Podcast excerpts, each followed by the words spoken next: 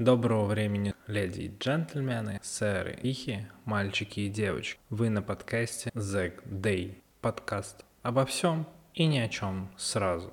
Этот подкаст выходит с финансовой поддержкой да ничьей поддержкой он не выходит. Мои финансовые нервы, поддержка и все в этом духе. На мне все это держится. Хочется, конечно, рекламы, но ее здесь не будет. Сегодня у нас, как всегда, две прекрасные, замечательные, большие, гигантские рубрики про лайфстайл и спорт. И я даже не знаю, с чего начать. Начну, наверное, с рубрики «Спорт» в этот раз. А именно в этот раз нас ждет рубрика моего горения. Мне кажется, я периодически э, разгораюсь э, на спорте и начну сегодня тоже разгораться, а именно сегодня поговорим про хоккей. Слушайте, а, тут для тех, кто не понимает, я слежу за хоккеем не столь профессионально, я не столь там все знаю подробно и нюансово, потому что ну, все-таки там много всяких нюансов, потаенных игр, всего такого, такого, раз такого, но я люблю хоккей, потому что сейчас объясню. Ну, во-первых, э, хоккей все-таки советских времен у нас э, основной зимний вид спорта, который мы все смотрим, любим, ценим. Второе, хоккей намного драйвовее и динамичнее, чем э, футбол, то есть там, да, больше всяких моментов происходит, даже несмотря на то, что по времени, вот чистого времени, он все-таки идет больше. Ну и в-третьих, наши в хоккее все-таки сильнее, чем наши в других, во многих других видах спорта, поэтому за хоккеем следить интересно, нравится и все в этом. Но теперь сейчас будем разбираться по порядку, почему я горю и вообще, что вообще происходит сейчас с хоккеем. Уже вовсю идет э, КХЛ, то есть такой континентальная хоккейная лига, аналог НХЛ, только в России, плюс еще затрагивает э, одну команду из Финляндии, одну команду из Белоруссии, одну команду из Латвии и одну команду из Китая. То есть такая сборная солянка. То есть никто не запрещает командам играть в своих лигах, но, типа, если что, добро пожаловать в КХЛ. Э, чемпионат разрастается. В общем, чемпионат, как бы, грубо говоря, это не Россия уже, другая лига, он уже идет вовсю. Мы не будем обсуждать, потому что понятно, что надо было говорить об этом раньше. Уже момент упущен, но, в общем, идет как идет, и там особо ничего интересного нет, потому что КХЛ, в КХЛ, в КХЛ играют э, команды хорошего в целом уровня, но понятно, что им до западноамериканских команд очень далеко. И несмотря на то, что сборная России на Олимпиаде Пхенчхане выступала практически вот с игроками из, из КХЛ, и выиграла Олимпиаду, это, конечно, показатель такой. Вроде бы, что все хорошо, но при этом сборная очень слабая. И уровень лиги очень слабый. Это как бы объективно, и тут надо принять за данность, и чтобы уровень поднимать, это мы сейчас будем обсуждать, что вообще было далее, и что вообще стало предпосылками, почему уровень-то снизился. А с другой стороны, на противоположной части света, в, в Америке, на континенте, имеется в виду в двух странах прекрасных, США и Канада, НХЛ еще только-только стартанет, сейчас начались прям предыгр... пред, ну, предсезонные, да, такие игры, уже финальные, когда команды подбираются к оптимальной форме на старт и все в этом духе. И вот тут поговорить о чем, во-первых, есть, и тоже будем сейчас по порядку. Ну, собственно, о чем будут весь сезон говорить. Во-первых, а, насколько сильно а, Александр Овечкин приблизится к рекорду Грецки по забитым шайбам. Ему еще дофига, признаемся. Но и надо отметить, что он еще и тоже уже возрастной хоккеист. Понятно, что он еще, возможно, при всех удачных раскладах еще лет 5-6 поиграет. 5 лет может поиграть легко но ему будет тяжело. В целом, по статистике, с учетом всех ковидных, вот ковидный год, который был очень сильно вмешался в этот план, ему будет, ну, то есть сложнее, но при всем при этом у него есть шансы, но это нужно поиграть много и продолжать еще забивать, пока он еще в хорошей форме, забивать много. Плюс никто не понимает, в какой форме Овечкин, а, и это проблема. Ну, то есть все хотят, на самом деле, чтобы Овечкин побил этот рекорд, потому что побить рекорд грецкий, установив новый будет. Александр просто влетит в зал славы хоккейный навеки вечный, хотя он и так, и так уже там, потому что насколько сильно он развил э, хоккей, НХЛ с точки зрения популяризации людьми, это прям вообще мало можно передать словами, но Лично я верю в то, что Александр сможет побить этот рекорд, и это понятно, что это будет не в этом сезоне однозначно, и, скорее всего, даже не в следующем, но вот эти два сезона, вот сезон 21-22 и 22-23 будут во многом определяющими, насколько ему потребуется еще сил и времени на побитие этого рекорда.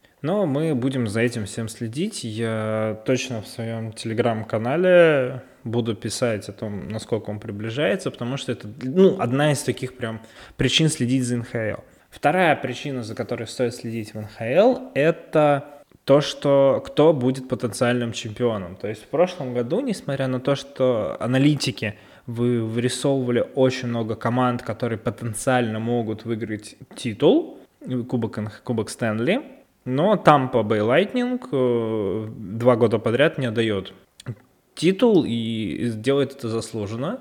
У них очень сбитый коллектив, очень, ну, не в плане плохом, да, вот именно такой вот боевой состав. У них есть безумно крутой вратарь Андрей Василевский, лучший голкипер сейчас мира. У него очень, он пропускает очень, у него очень, он пропускает очень мало шайб, у него очень высокий процент сейвов, он два года стабильно проводит сезон на высочайшем уровне, ему нет равных.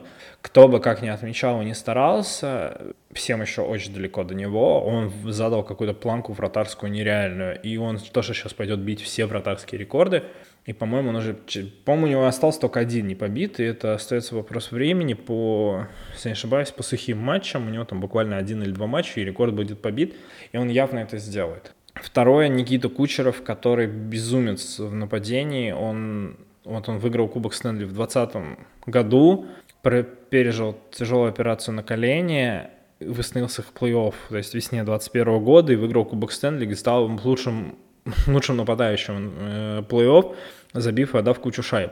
Вообще безумно. И все в НХЛ писали, что это нечестно, что типа игрок провел весь сезон, простите, без не играя, а он выходит и там за указанные матчи просто делает нереальные результаты и вносит просто импакт в игру, ну, какое-то космическое по ощущениям и по счету. И, в общем, короче говоря, Тампа вряд ли кому-то захочет отдавать Кубок Стэнли.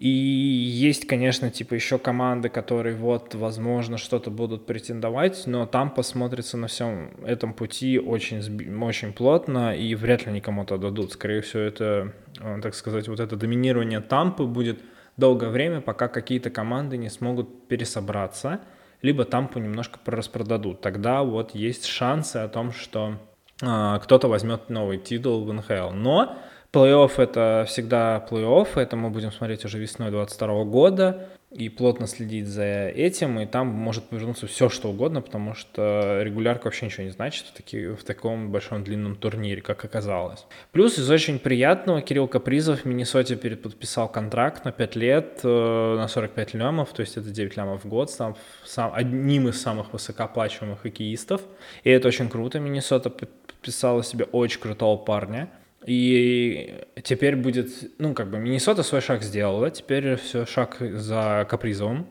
потому что Капризов может в действительности эти все деньги отбить тем результатом, который он дает Миннесоте. В прошлом сезоне он стал лучшим новичком, он, да, выиграл этот трофей, он вообще вносит огромный вклад в игру, и Миннесоту вывел на какой-то другой уровень, и теперь ему надо продолжить это.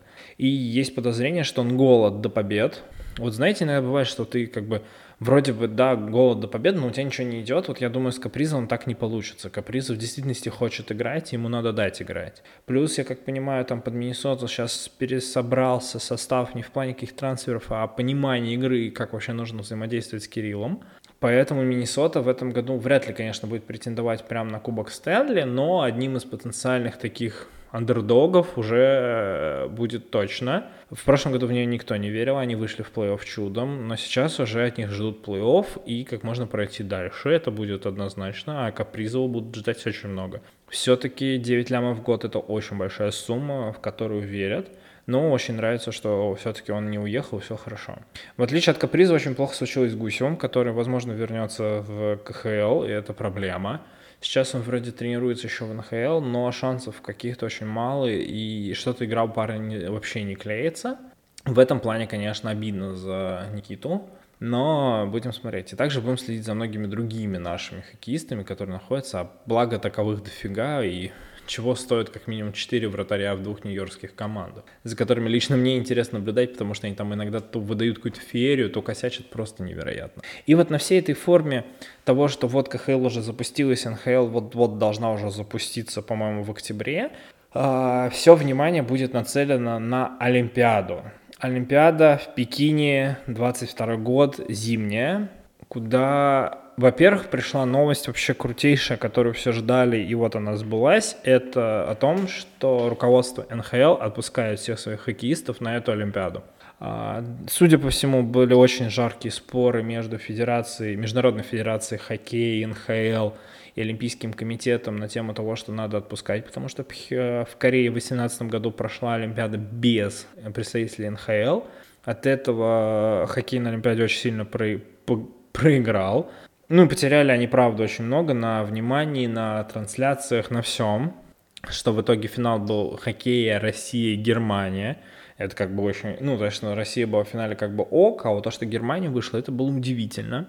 Но все, они договорились. И главная новость, да, что все, все НХЛовцы имеют право участвовать спокойно на Олимпиаде. НХЛ возьмет паузу на это время ну, скорее всего, либо продолжит каким-то своим, но, скорее всего, идет на паузу, потому что все будут смотреть Олимпиаду, НХЛ никто не будет смотреть, потому что Олимпиада. И это очень круто, потому что об этом пишут все, этого все хотят, и вот это совершается, на Олимпиаде будут лучшие, а сейчас лучших дофига. Вы просто не представляете, что будет. Я лично очень жду. Поясню почему. Во-первых, на Олимпиаде будут присутствовать еще множество, будет присутствовать еще множество хоккеистов, которые уже на заре своей карьеры, но нереально крутые. В двух сборных можно назвать смело. Это Овечкин в сборной России и Сидни Кросби в сборной Канады. Это два гиганта для своих стран, которые, которые уже точно едут на Олимпиаду, уже все заявили. Представители своих стран, Плюс э, была новость о том, что все страны заявляли по три участника, которые точно едут на Олимпиаду.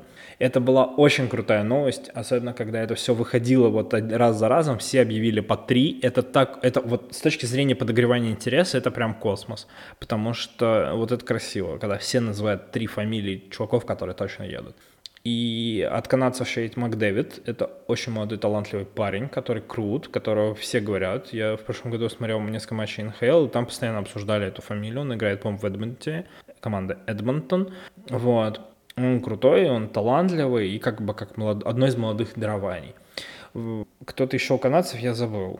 Ну, в общем, многие страны. У нас же, наши же объявили три фамилии. Это был Александр Овечкин, это Андрей Василевский как раз из Тампы и Никита Кучеров. Ну, это понятно, что два лучших сейчас хоккеиста мира.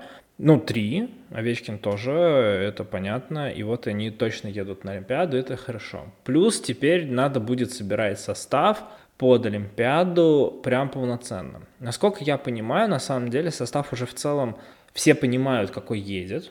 То есть это внутри федерации это уже никакая не тайна но все могут, может подвинуться в зависимости от наличия, от формы физической, от еще каких, от травмы, от э, моральных каких-то качеств, то есть есть будут какие-то подвижки, и понятно, что официально полностью состав изме- появится чуть позже, но он уже, я думаю, сформирован, и это будет круто. И при всем при этом у нас нет, мать его, главного тренера. Ну как, точнее, он есть, но его как бы нет. Ну, вот тут, конечно, блин, просто. Главный тренер Шрёдингер, я считаю, а точнее, сборной России по хоккею.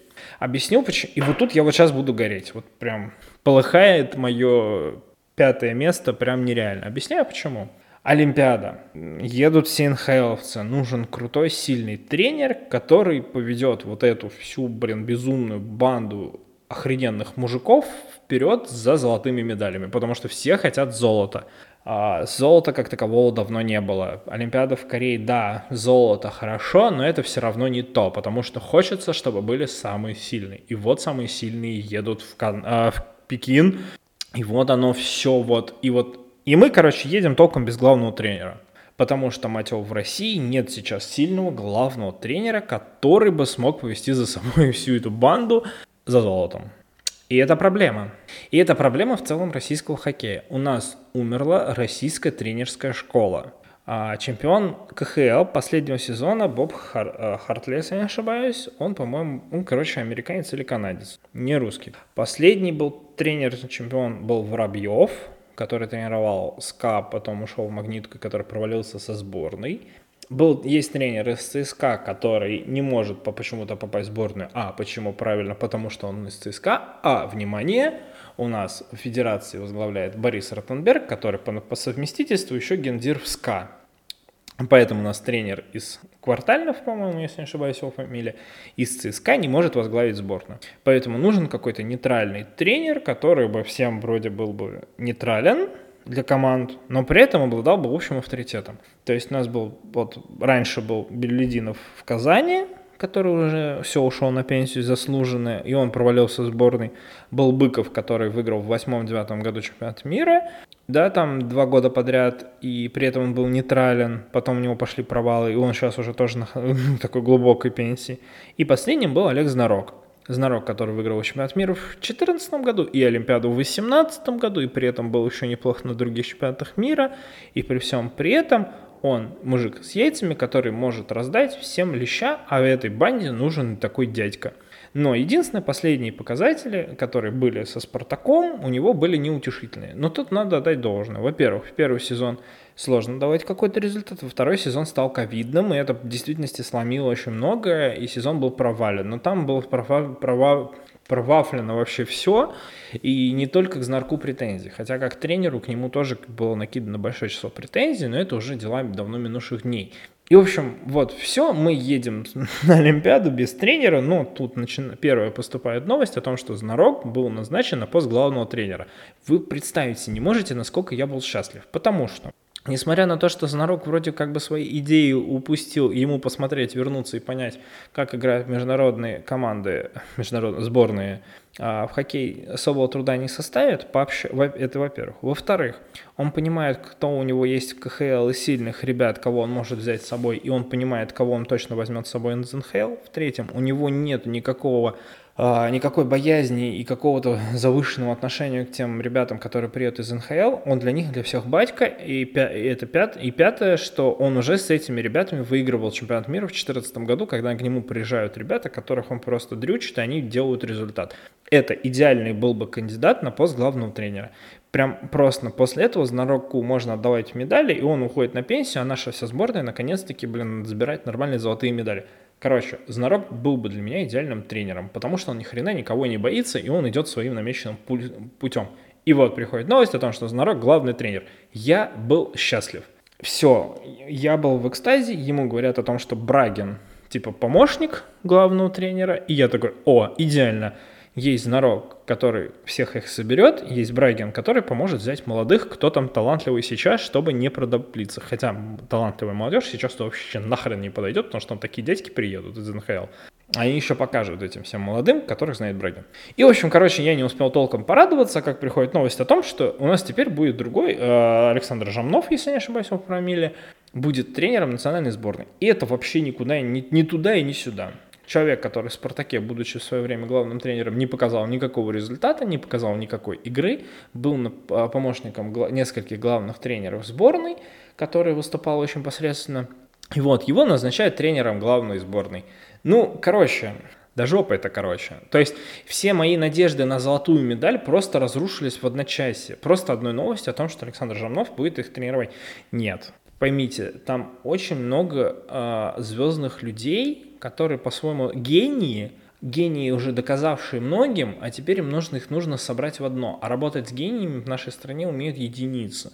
Это нужно их быть жестким, четким и понятным. Для них это вот самое оно. То есть там не нужно там придумать, там нужно исполнять и, за, и убрать всю свою гениальность в одно место да подальше. А у нас есть тренер, который не сможет с ними справиться. Я очень хочу, чтобы он справился, но у меня вера в золотую медаль просто падает. Падает она по причине того, что правильно. У нас на все, весь КХЛ нет нормальных молодых тренеров с какими-то крутыми идеями и вообще пониманием игры, в которой они хотят, чтобы их команды играли.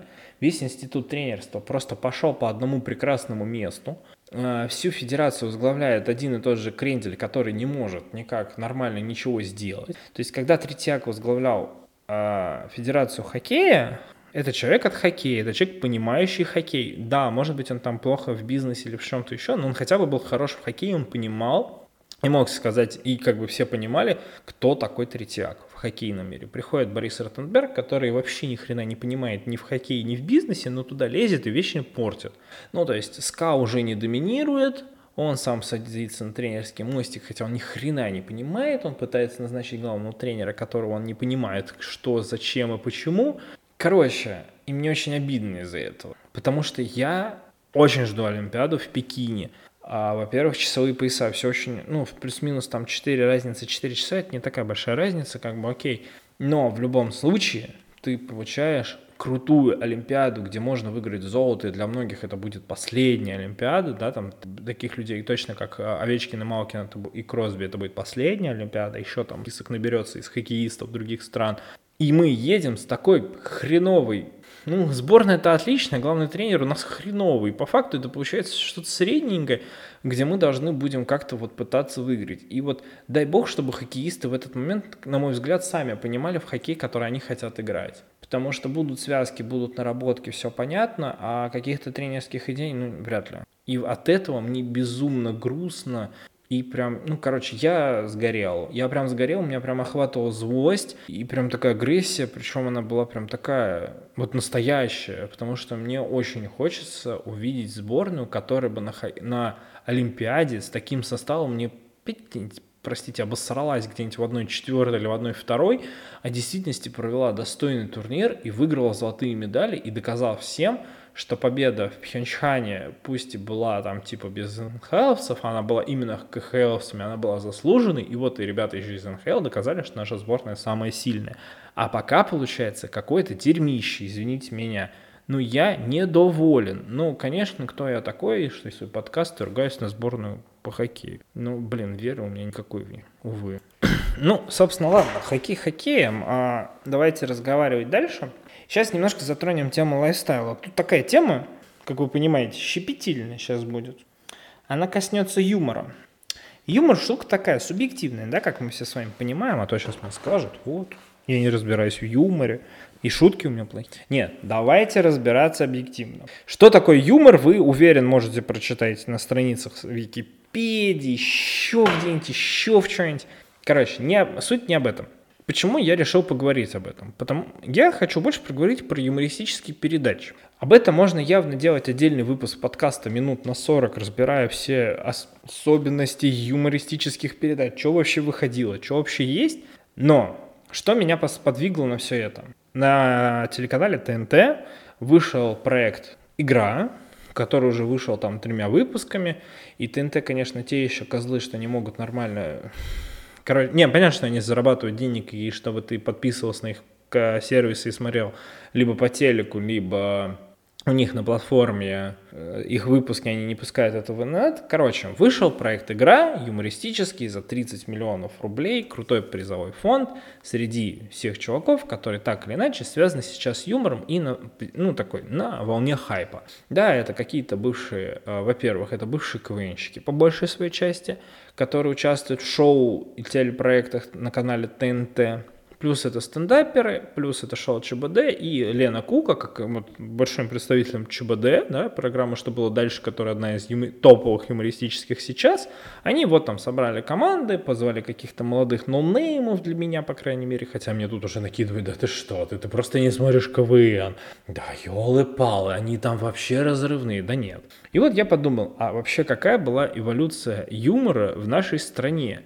Вот типа, что вообще было, такая ретро ретроспектива, так сказать, на моих э, глазах, потому что все-таки, хоть я родился в 95-м, и мало что я могу вспомнить про 90-е, но давайте разбираться по порядку. Вообще, что вообще было в юморе?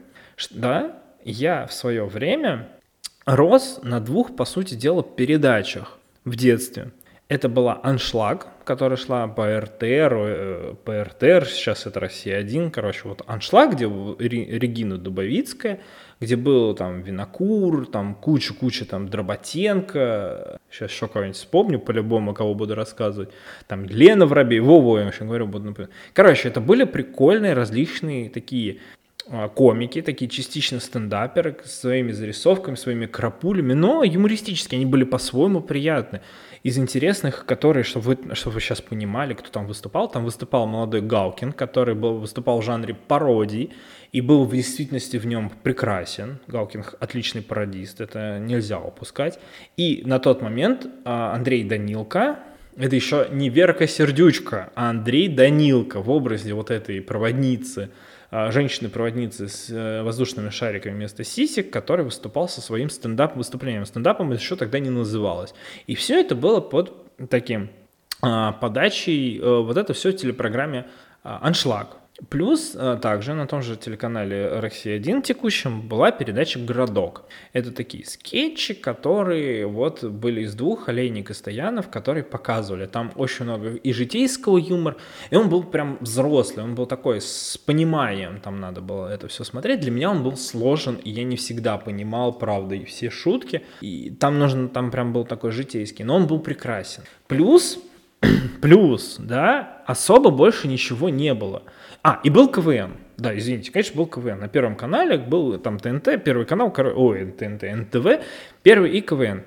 Все, на тот момент выступали, кого я прям точно хорошо запомнил, это Пятигорск, это Утомленные солнцем, это Рудеян еще старого состава, это еще какие-то там команды, да, там, которые вот блистали. Это вот молодой Слепаков, Галустян, да, которые прям вот выходили на пик. Но это уже такой к нулевым, да, 2002 год как раз чемпионами стали Томленный солнцем, в 2004 уже Пятигорск. Вот. И КВН. И КВН был тогда в действительности топ, потому что было очень большое число шуток, очень прям круто, ну, прям вот заходило, прям вот плотность юмора, она была очень хорошая. И вот это все так и в целом и было. А, и чтобы вы понимали, да, если сейчас кто-то меня слушает, кто не помнит или не знает, каких-то сериальчиков типа юмористических не было. Был один на тот момент, который создали ребята, если сейчас мне память правильная. А, это команда Новосибирского университета, если я сейчас ничего не путаю, а я могу путать, я уверен путаю. Короче, команда, где был Пушной, Шац и жена Шаца, и у меня вылетела фамилия, но не суть. Вот они создали, а плюс ними к ним еще прибавился Белоголовцев, а, еще пару человек. Вот они создали ситком «33 квадратных метра». Это про семью из четырех человек, мама, папа, сын и бабушка – которые вот живут в квартире на 33 квадратных метров, и вот с ними происходит история. Это был первый юмористический такой ситком, снятый вот в квартире. Он был интересен и по-своему смешным, он был реально прикольный. Но потому что они были раньше квенщиками сильными, этому надо. А Пушного с ними не было, Пушной там занимался другими. И вот постепенно был, был, был, был, был такой типа юмор. Дальше появился телеканал СТС. Телеканал ТНТ появится чуть позже, что важно понимать. На телеканале СТС появится чуть-чуть раньше, ну, по крайней мере, в моей памяти отложилось так. Можете открыть Википедию и позанудничать, но тогда знаете, с вами жезл занудства. Короче, появился телеканал СТС своими фильмами, сериалами и всем прочим, и вышли плохие песни. Как раз Лазарева жена Шаца, Шац и Пушной. Вот они втроем вели вот эти все карапули а, своим прекрасным конкурсом «Апош», сами расшифруете, как он называется. Ну, он так и называется Апош, а что это за слово, сами расшифруете. Вы умненькие у меня, ребятки, я знаю вас. Вот, и, в общем-то, это тоже была одной из юмористических таких передач, которые были. Все остальное продолжалось. Ничего нового, по сути дела, не происходило. Но в 90-х, в конце 90-х, там 98-99 год, я не знаю, почему в моей голове это все запомнилось. Может быть, это уже был 2000 и 2001, но на телеканале НТВ была передача «Куклы». Это были рас... такие сделанные по аналогии вот с братьями-пилотами. Посмотрите, кто такие братья-пилоты. Куклы которые были с иронией и сатирой на многих политиков, вообще людей, деятелей государства. И они в действительности типа были очень с таким злым юмором, таким прям злым, со стебом, таким вот прям злым на самом деле. Но при этом это все пускалось, это пускалось все по центральному телевидению, это было интересно. Реально смотрелось прикольно, как ни странно. В общем, там куча различных моментов. И вот мы вот сейчас, я так разговариваю про юмор, а еще, блин, был телеканал MTV, на котором шло два интереснейших мультисериала. Бивис и Батхит и Южный парк. Понимаете, на чем мой мозг вообще воспитывался? На Бивисе и Батхите, мать его. Это я угорал шутки, я большая кукурузина. Вот найдите это видео, я большая кукурузина. Вы поймете, с чего я ржал. А это вообще, за... ну, блин, это забытая вещь, а я ее помню. Уже 20 лет прошло. Я ее очень хорошо помню как я орал с этого. Это был кринж, но я орал с этого. Вот. И, в общем, короче говоря, и вот все вот так вот продолжалось, наверное, года 2005, да, получается. Просто откройте Википедию, посмотрите, когда появился телеканал ТНТ в том формате, в котором мы его сейчас понимаем, а именно с Comedy Club. Реально, это год, наверное, пятый, а может, седьмой. Я не Википедия, я имею право ошибаться. Мне сейчас таймлайн не воспринимать не надо. Пожалуйста, жезл с вами. И вот тут появился Comedy Club. И Comedy Club перевернул всю юмористическую игру сверх на голову, потому что появились в действительности крутые во-первых, появился Павел Воля, который стебал всех жестко, и это было хорошо, и это смотрелось очень свежо. И это вот то, что вот сейчас ребята из ЧБД делают, а Павел Воля это делал один. А, потом появились хорошие миниатюры а, от э, двух прекрасных людей. Ну, то есть Итак, кто показывали там миниатюры? Лирник и Молочный, э, Андрей Молочный, Антон Лирник, которые позже чуть придут к ним. Первый это Харламов и Батрудинов, э, Галыгин, Мартиросян показывали. Плюс были э, Дмитрий Люсек Сорокин со своими музыкальными крапулями. Одна из моих любимых «Бежи, «Беги быстрее, мужик, а то тебя догонят». И этот китайский пуховик тебе туда загонят. Это прекраснейшая песня. Вот у него такие были. Это был вот... А, и «Сестры Зайцева». Вот отдельный такой вот жанр, который был. И на этом держался камеди. Камеди был реально глотком свежего воздуха долгое время, пока к ним постепенно не начали приходить люди. И они начали забирать, они начали делать очень правильные. Телеканал ТНТ начал уходить в развлекательную стезю.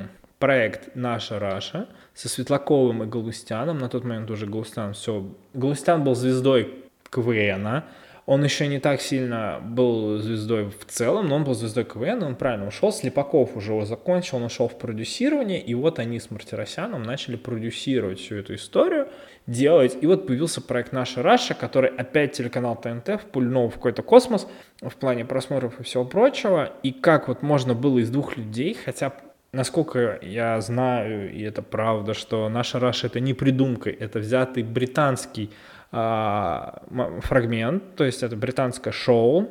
А, на, русский язык мы ее перевели как «Наша Бриташа», что очень своеобразно, да, но была, в общем, «Наша Раша».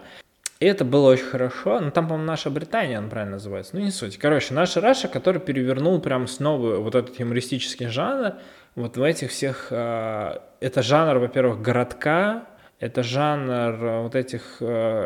Буквальных небольших вот этих показушных вещей. То есть наша Раша это прям прорыв был. И чуть позже появится, ну то есть ТНТ на этом не ограничился. За это им большой респект, потому что они двигают эту стезю только, только вперед. Ну, я сейчас еще дальше расскажу, вы поймете почему. Вот. И дальше появился такой шоу, как а, «Смех без правил». Его пили, вели, пили, никто там не пил. Его вели Владимир Турченский и Павел Воля. И они набрали кучу молодых, смешных людей, которые готовы шутить, которые шутили за деньги, но шутили, это очень круто. Я как раз сегодня, перед тем, как ну, за несколько часов я шел от метро до дома и вспоминал первого победителя. Первый победитель «Смеха без правил» был Денис Косяков, который дальше абсолютно нигде толком не засветился на всех про- проектах, но занимается какой-то фигней, и я долго думал, а точно ли он был чемпион? Ну, типа, он первый победитель смеха без правил. И для меня это было вообще непонятно, почему так. Я до сих пор не понимаю, хотя было много более топовых комиков, которые там есть сейчас, которые вот должны были побеждать, а не он. Ну, не суть. В общем, прошло два сезона «Смеха без правил». Они собрался пул смешных чуваков, которые в действительности умеют шутить, и надо было их куда-то пускать дальше, чтобы они что-то делали. Их нельзя было просто останавливать. Это было правильным решением. Они создали убойную лигу, где ребята боролись за деньги, и это собирало. Они пускали это довольно-таки вечером, то есть там типа часов в 10, в 10.30, потому что там меньше цензуры, еще меньше цензуры, чем в камеди, еще меньше цензуры, то есть там могло со сцены прозвучать все, что угодно. Последствия могли быть любыми, поэтому они ограничивали себя. И потом в будни еще появился ночной, а, ночной эфир, он начался где-то 0.30 по будням, тоже такой юмористический. Они, они обсуждали какие-то новости и разгоняли их. По сути дела, это один из форматов, который живет сейчас хорошо на Ютубе. Плюс с этим временем Первый канал понимает, что что-то идет не так, и они где-то упускают, они запускают юмор, такую ю, новостную юмористическую передачу «Прожектор Пэрис Хилтон», куда они зовут, как ни странно, Мартиросяна, Слепако, э, Урганта, Цикала и Светлакова. Четыре прекрасных мужчины, которые несколько лет, реально несколько лет, год три или четыре, очень круто э, изучают новости и все в этом духе. Фрагмент очень зашел всем взрослым, детям было тоже смешно и интересно, потому что обсуждал... Слушайте, я столько новостей знал тогда, вы даже не поверите. Потому что ты в субботу садишься вечером, И час слушаешь, как люди, взрослые мужики в юмористической форме обсуждают новости, абсолютно абсурдные, абсолютно интересные, и это разгоняют, это круто, и это было очень хорошо. Они еще потом приглашали к себе каких-то людей, потому что ну, в четвером несколько лет вывозить сложно, я понимаю. И вот они еще что-то с ними обсуждали, все там что-то зачитывали, делились своим мнением, там разгоняли только так. Ну, короче, то есть это было прям приятно. При этом, напомню, СТС продолжал каким-то жить. И СТС не отставая, выпустил свою ситком-передачу «6 кадров», с первую такую. В чем была суть? Надеюсь, понятно из названия, что за 6 кадров нужно раскрыть миниатюру. И вот они там бывали разные. Там есть очень хорошие, есть и прям реально отвратительные, ну такие, неудачные. И потом появилась «Даешь молодежь», которую они тоже круто развивали очень такой, типа, формат молодежи, они стебали современные проблемы молодежи, за это им вообще огромный респект, и очень много трендовых вещей, которые там показаны, они были в наше время, как ни крути. И вот так все продолжалось, и потом в какой-то момент было прям такое затишье. Если так при, приглядеться, то было правда затишье, потому что Шел КВН, КВН никуда не уходил, он как идет, так и идет, только меняются лица, приходят, уходят, и все в этом духе, где-то идут просадки, которые сейчас идут у КВН давно, плюс-минус там сейчас ослабляет э, жанр такой, как юмор, а вообще там спадает цензура, но это другой момент. То есть там появляя, появились какие-то сильные команды, его стало смотреть интересно, плюс по России шел продолжал идти аншлаг какими-то такими вырезками, но уже уходил на закате. На ТНТ закончилась убойная лига, закончилась наша Раша, то есть там прям реально был, остался только Камеди. Камеди оброс очень многими сильными юмористами, очень плотными шутками и ничего другого не давал. То есть там прям реально было, была проблема. И СТС, на котором тоже закончились все шесть кадров и даешь молодежь, и как-то вот ничего не было. В какой-то момент как будто все, мы все отшутили, все, что могли, мы отшутили, теперь ждем прорыва. И прорыв случился, а, когда на сцене Comedy Club появился такой человек, как Руслан Белый. Руслан Белый, Белый внес новый жанр э, стендап, хотя он явно это не новый жанр, у нас были юмористов, и самый первый, и самый известный это Жванецкий, который выступает в жанре стендап, но просто Белый пересмотрел немножко этот формат, взял его зарубежным, и он постепенно начал приживаться. И вот жанр стендапа в действительности прижился на телеканале ТНТ, он стал более популярным, хотя в андерграунде, куча было юмористов, и все в этом духе, и вообще это все, все прекрасно и замечательно, и это как бы все жило, но надо было это прям вывести на другой уровень, за что Белому спасибо, который действительно вывел передачу про стендап, час э, на телеканале ТНТ, все это прекрасно, с вырезками дальше на ютубе, все в этом духе, духе, духе, духе, духе, духе, и, в общем, короче, это теперь и живет. И параллельно с этим начинает набирать свою популярность YouTube, куда все ушли, YouTube как юмористический жанр, точнее, как все видосики юмористического жанра, понятно, что там уже вышел и Стас Давыдов со «Ты со 100 500», и Макс, ой, Макс Стас Давыдов «Ты со хорошо», и Макс 100 500, и вообще еще шоу Кликлака, а еще «Мне нравится», а еще, а еще, а еще, и YouTube начал постепенно забирать свою аудиторию с телека, но при этом он у многих не так прям сильно уж э, если вы так сейчас будете проводить параллели, вы не так сразу заметите об этом, хотя, может быть, и заметите. Если заметили, то ставьте класс и подписывайтесь на этот прекрасный подкаст. Вот, а я продолжу. И, в общем, короче, YouTube начал сильно отбирать у телека. Понятно, что все это ушло на YouTube и все это начало появляться, но, по крайней мере, стендап сделал некий переворот. А, в плане юмора как такового становления в нашей стране. Стало больше стендаперов, стало больше таких людей. И, что я могу отметить, ТНТ опять переосмысливает, что у них нет комиков. Это очень смешно, несмотря на то, что они постоянно их ищут, у них опять их нет, и они объявляют Comedy Battle. А, главный приз Comedy Battle о том, что вот э, можно будет попасть в Comedy Club, стать рецензентом. Они даже пускали ребят проект 2014, который как раз в 2010 году и как раз и попал по итогам в Comedy Club. Они там остались резидентами, и они вообще выступают. Да, и в этом они плане молодцы. И параллельно появляется жанр, ну, значит, 2014, значит, до этого уже давно жил. Получается, 2012, наверное. А Comedy Woman, перед, а, когда прекрасный, замечательный, а, Саша Гудков э, заканчивает играть в КВН, он уходит на НТ, и они начинают с Хрусталевым вот этот Comedy Woman, как раз все его ипостаси, собирающий много умных и талантливых дам для прекрасного юмористического шоу, которое имеет свою аудиторию, безусловно, имеет свой шарм, и живет до сих пор, хотя там все много чего поменялось, но при этом оно очень, очень своеобразное, очень специфичное, но прям смешно. Местами, да, прям прям ставлю класс этой вечеринки, как говорится. Вот, плюс с этим появляется стендап. И, в общем, опять на ТНТ куча проектов, которые в действительности развлекают тебя. Это Comedy Club, это Comedy Woman, это Comedy Battle, все что-то с Comedy, ну, и стендап.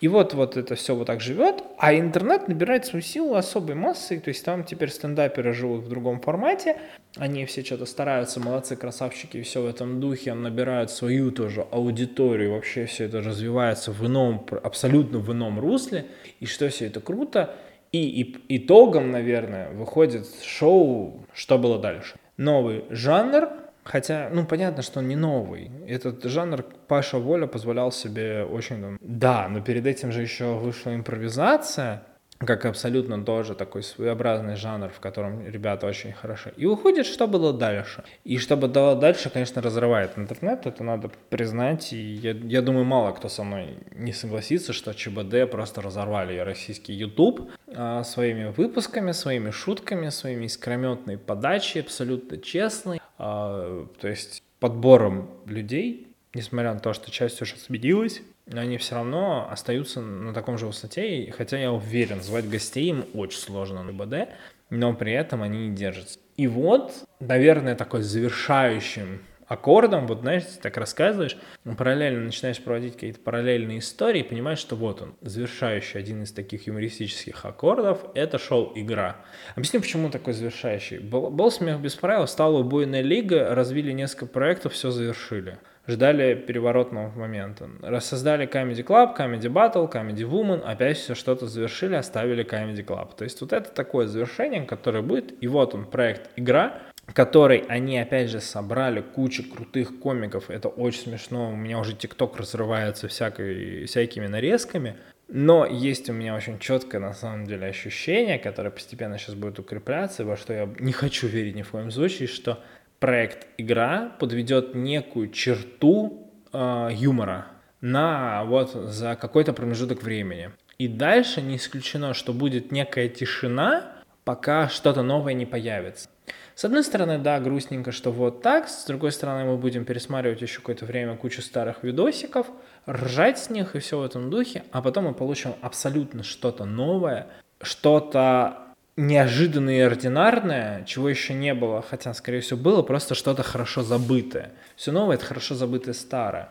И это все, как, знаете, как птица Феникс, полыхнет с новой силой, и мы снова будем шлифовать от нашего прекрасного. Ну, наверное, на столь прекрасной ночи, ноте в ночи я и завершу свой подкаст. Я надеюсь, вам было интересно вспомнить небольшую ретроспективу юмора. В первой части вместе со мной разделить эти эмоции о наших спортивных державных успехах. И просто знайте, в этой жизни все будет хорошо. Хорошего вам, прекрасно всего, чего вы только пожелаете.